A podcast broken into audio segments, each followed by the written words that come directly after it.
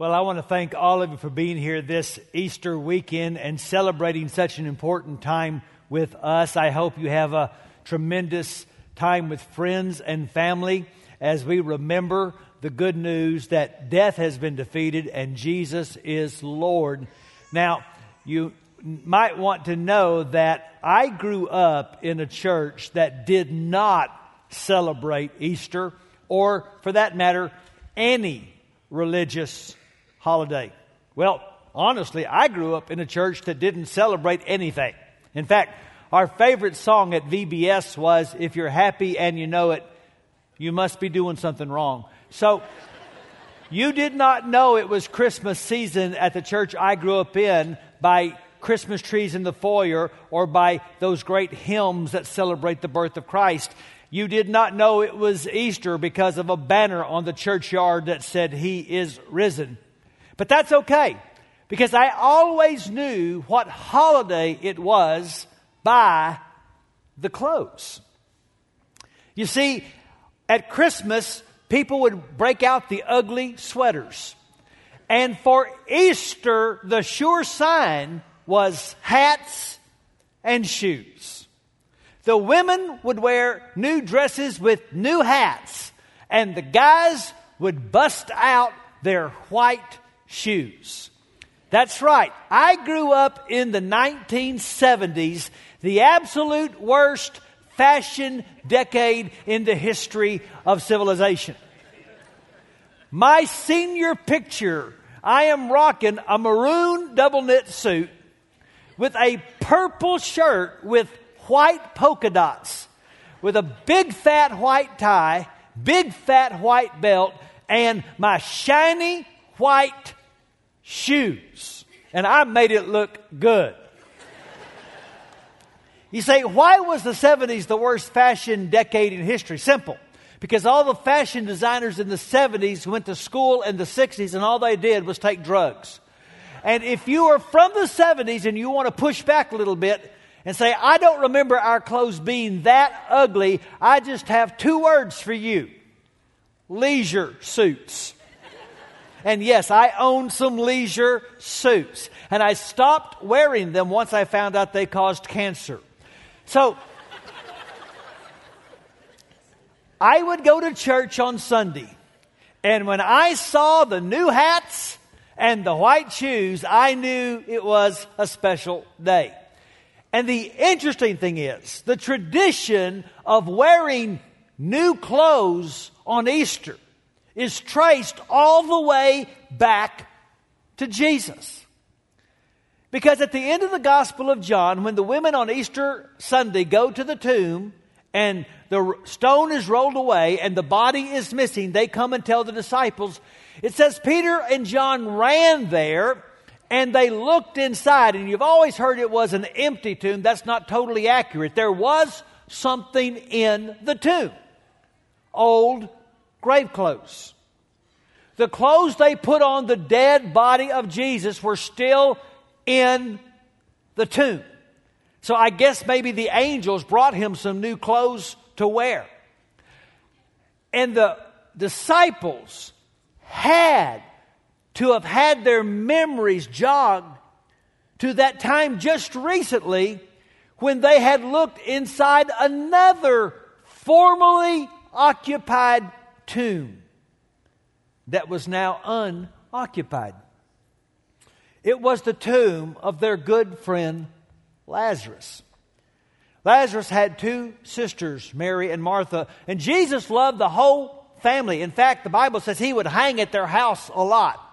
But he's off in a different part of the country when he gets word from the sisters that Lazarus is very sick, not just a little sick, but one of those, this could be really bad kind of sick, sicknesses. So, Jesus, rather than immediately going to Bethany where Lazarus was sick, stayed a couple of more days. In fact, by the time he got there, Lazarus had died. They'd already had the service and he was in the tomb and it was shut. And as far as Mary and Martha were concerned, this powerful Messiah that could heal the sick was late. So he shows up. And they tell the sisters, and Martha gets up to meet Jesus on the road. Lord, Martha said to Jesus, if you had been here, my brother would not have died. But I know that even now God will give you whatever you ask. And Jesus said to her, Your brother will rise again. And Martha answered, Oh, I know he will rise again in the resurrection at the last day. And Jesus said to her, I am the resurrection and the life. The one who believes in me will live even though they die. And whoever lives by believing in me will never die. Do you believe this? And it's a great question because Jesus is not asking Martha if she believes in a doctrine called resurrection. He did not say, I give a resurrection, I promise a resurrection, I guarantee a resurrection. He said, I am the resurrection. Do you believe this? Because ultimately, Easter's not a day and Easter's not a concept. Easter is a person to trust. Do you believe Jesus? I've tried to pattern my ministry after him because I really do think he is the Son of God. But there's been one area of my ministry where Jesus is no help, and that's how to conduct a funeral. Because every time Jesus went to a funeral, he would just say, Get up, and the funeral was over. and so he is not challenged by the task of raising Lazarus. The challenge Jesus has, and the challenge he has always had, is raising faith in his identity. Because it is always easier to acknowledge a doctrine than it is to surrender to a person.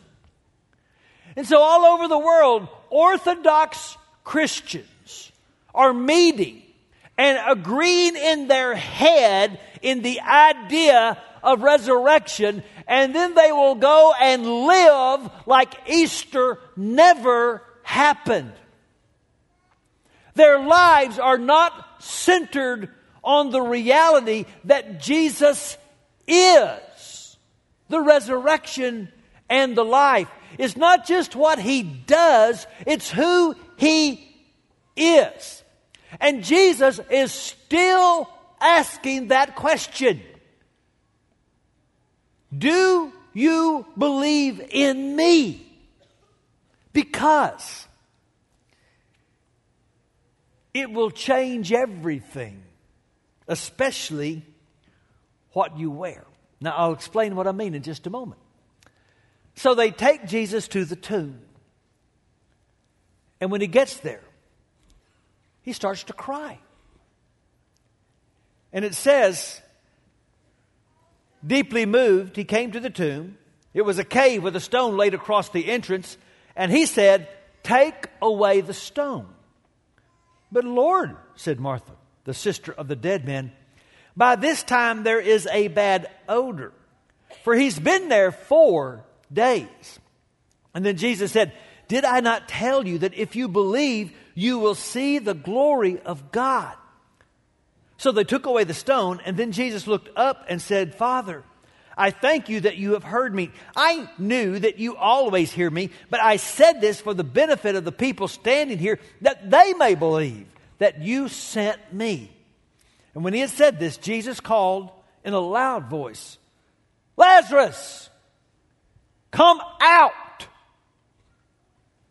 The dead man came out. His hands and his feet wrapped with strips of linen and a cloth around his face. And Jesus said to them, Take off the grave clothes and let him go. Now, I believe Jesus is Lord.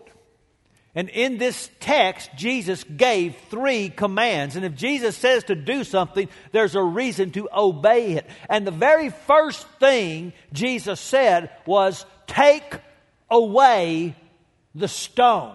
Because Jesus is giving us hope.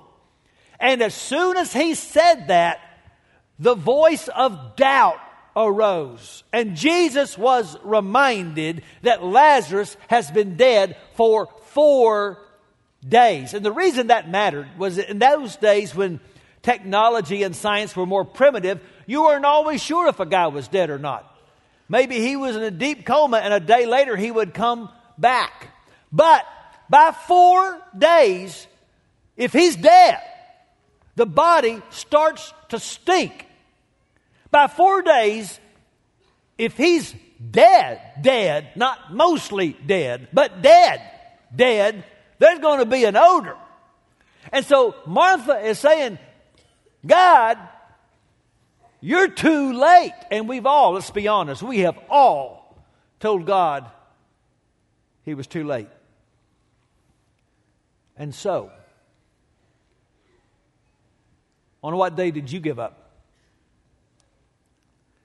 Because we live in a fourth day world. And there was that day when you said, I'll never get well. I'll never get fit.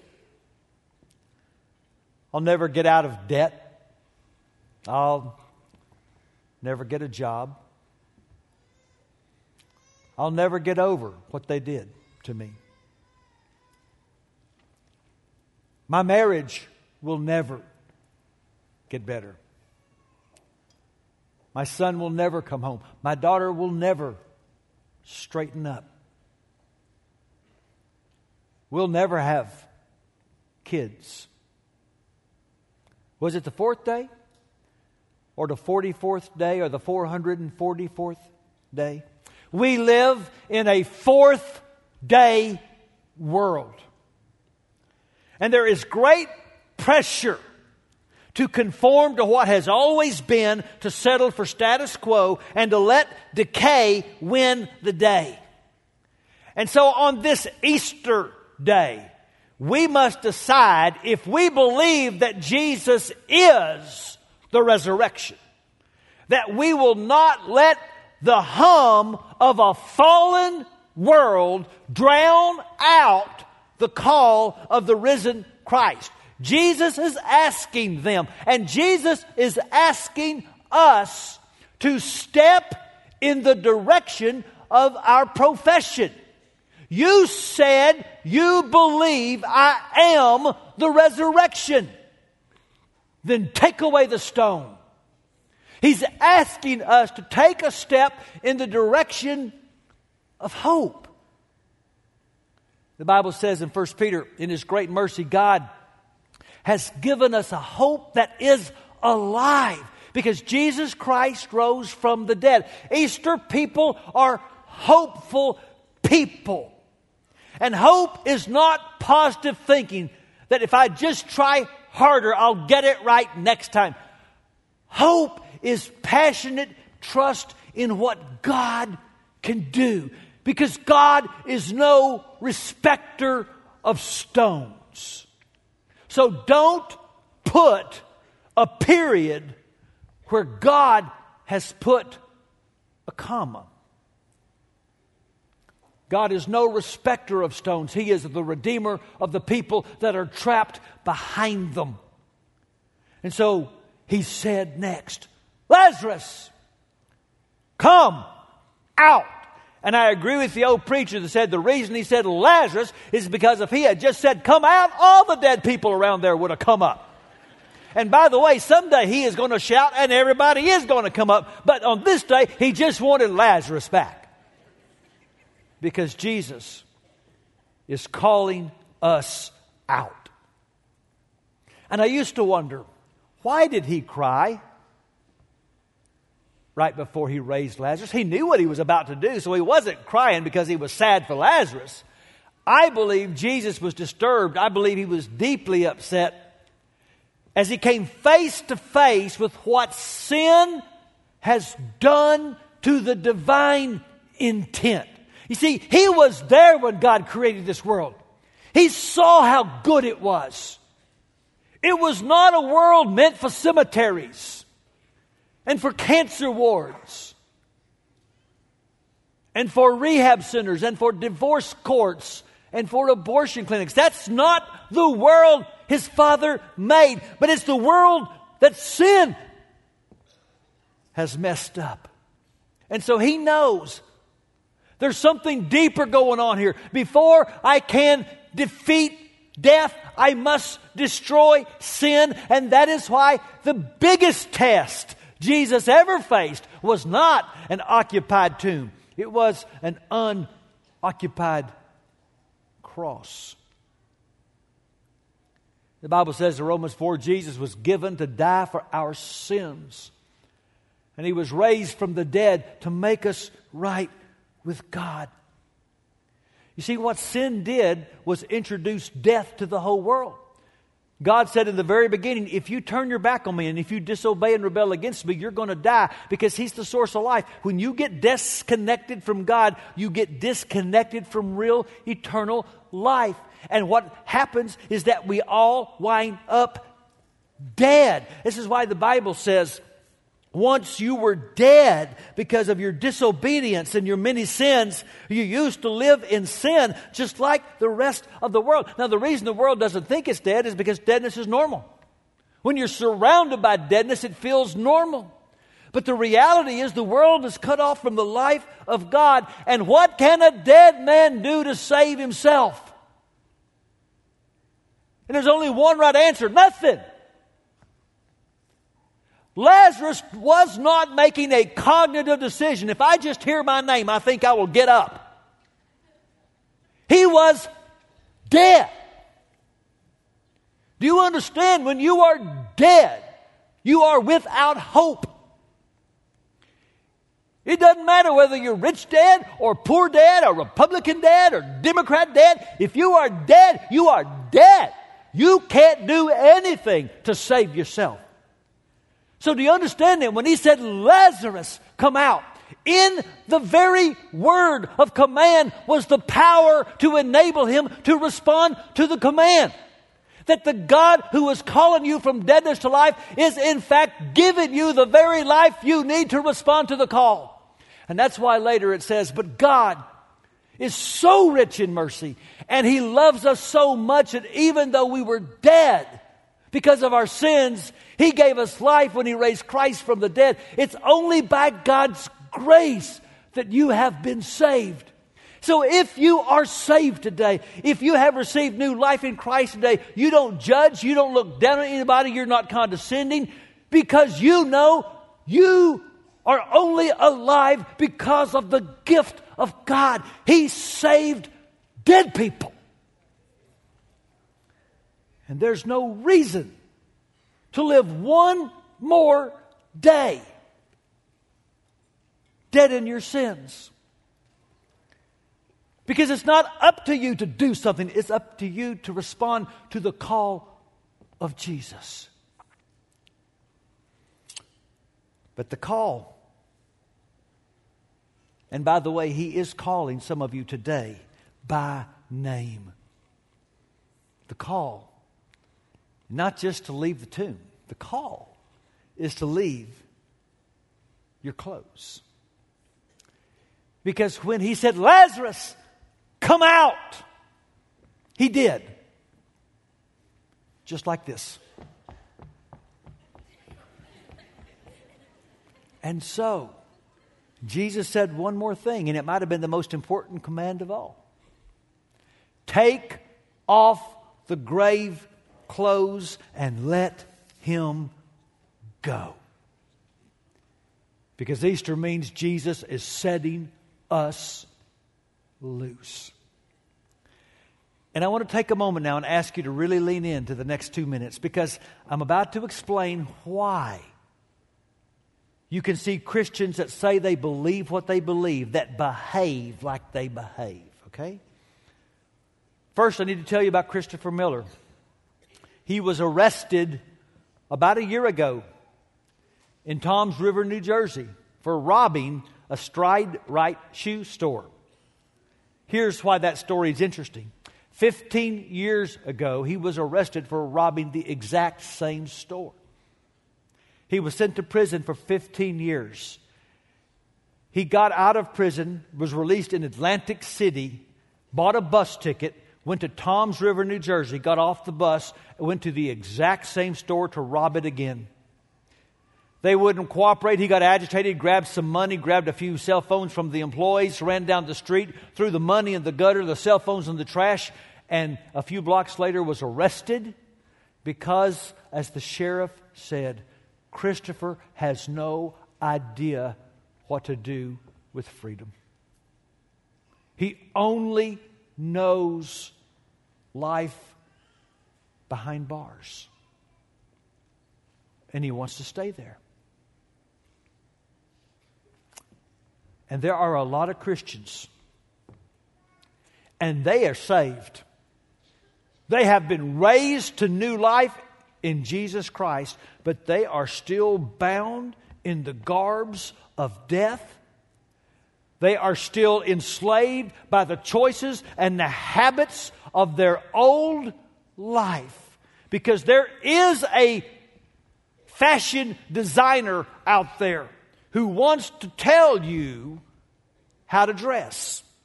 You may have heard the story of the man who was watching sports on TV all afternoon, so his wife said, Well, if you're going to do that, I'm going to go to the mall and walk around a couple hours. He said, Fine, but just don't buy anything. Well, she came back two hours later with a brand new dress. He said, I thought we agreed you weren't going to buy anything. She said, I didn't intend to. I just wanted to try it on to see how it looked. But when I put it on in the dressing room, a devil showed up. And he said, My, you look good in that dress. And the husband said, You should have said, Get thee behind me, Satan. She said, I did. He said, Ooh, it looks good from the back, too.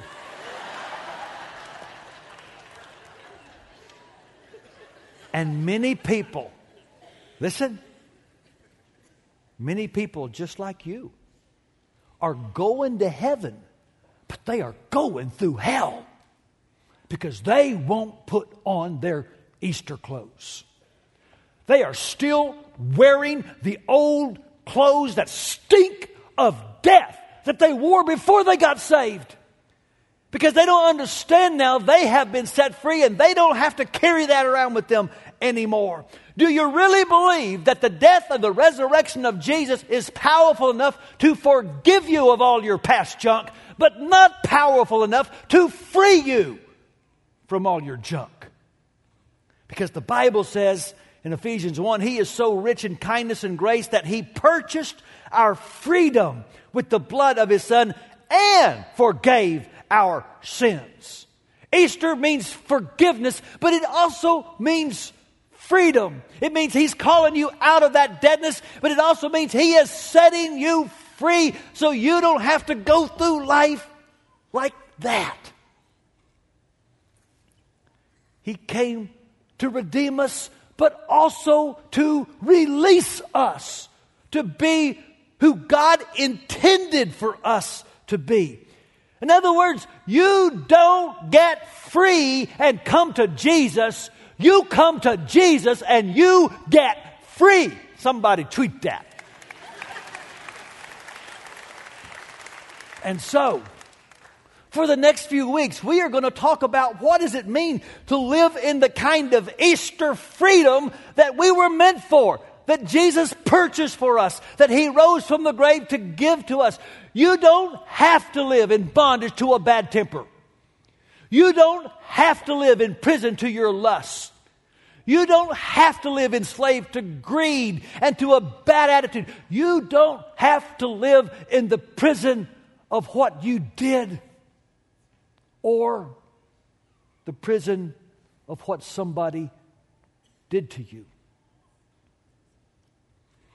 You don't have to live the rest of your life fearful and worried and being a people pleaser, constantly in concern about what somebody else thinks about you. You can live free. And you know how you can? Well, I'm going to tell you next week. But I'm going to give you a hint right now because some of you are living in a prison that the resurrection of Jesus unlocked. And the wrong question is Do I have enough grit and willpower to overcome this? And the right question is Did the resurrection of Jesus break every chain and overcome every bondage? And am I in Him? Because if anyone is in Christ, he is a new creation. And freedom is the capacity to live your life like the new person God has recreated you to be. Because Jesus got up. None of us have to be held down any more by anything that stinks and belongs in a grave. You don't ever put a comma where God has put a period. And God has said that prison life is over. But you have to trust a person, not just agree with a doctrine. I read a touching story a few months ago about some of the World War II prisoners that survived the infamous Bataan Death March in the Philippines. When they were liberated because of the horrendous nature of their captivity, their disease, the deceit, they could not believe their good news. They thought it might be a hoax. I read in particular about a Captain Bert Bank from Alabama who had almost lost his eyesight because of a vitamin deficiency he suffered while imprisoned. And he would not move. He could not grasp the idea that imprisonment was over. And so they found a soldier from the deep south. And with that southern accent, he said, Captain, why don't you move? Don't you want to be free? And a smile started to come across his face because he heard a voice he could trust. And that voice is calling you by name because you weren't made for grave clothes. Easter is a person to trust, and freedom is a promise to wear. And so, what we're going to do the next several weeks is we're going to talk about how do I dress in what I possess? How do I step into this kind of life I'm meant for? And I don't care who you are or what you've done, you were meant for this life because the Bible says that He gave His life to purchase freedom for everyone. Free is for all. But you can't break free on somebody else's relationship to Jesus. You're going to have to start responding to His call, which means you're going to have to stop listening to the voice of a fourth day world. And so, one of my favorite stories is from the childhood of Booker T. Washington, who grew up on a plantation as a slave. And he said the most hated sound of his childhood was a rooster that would crow every morning long before the sun came up. It was the sound of slavery.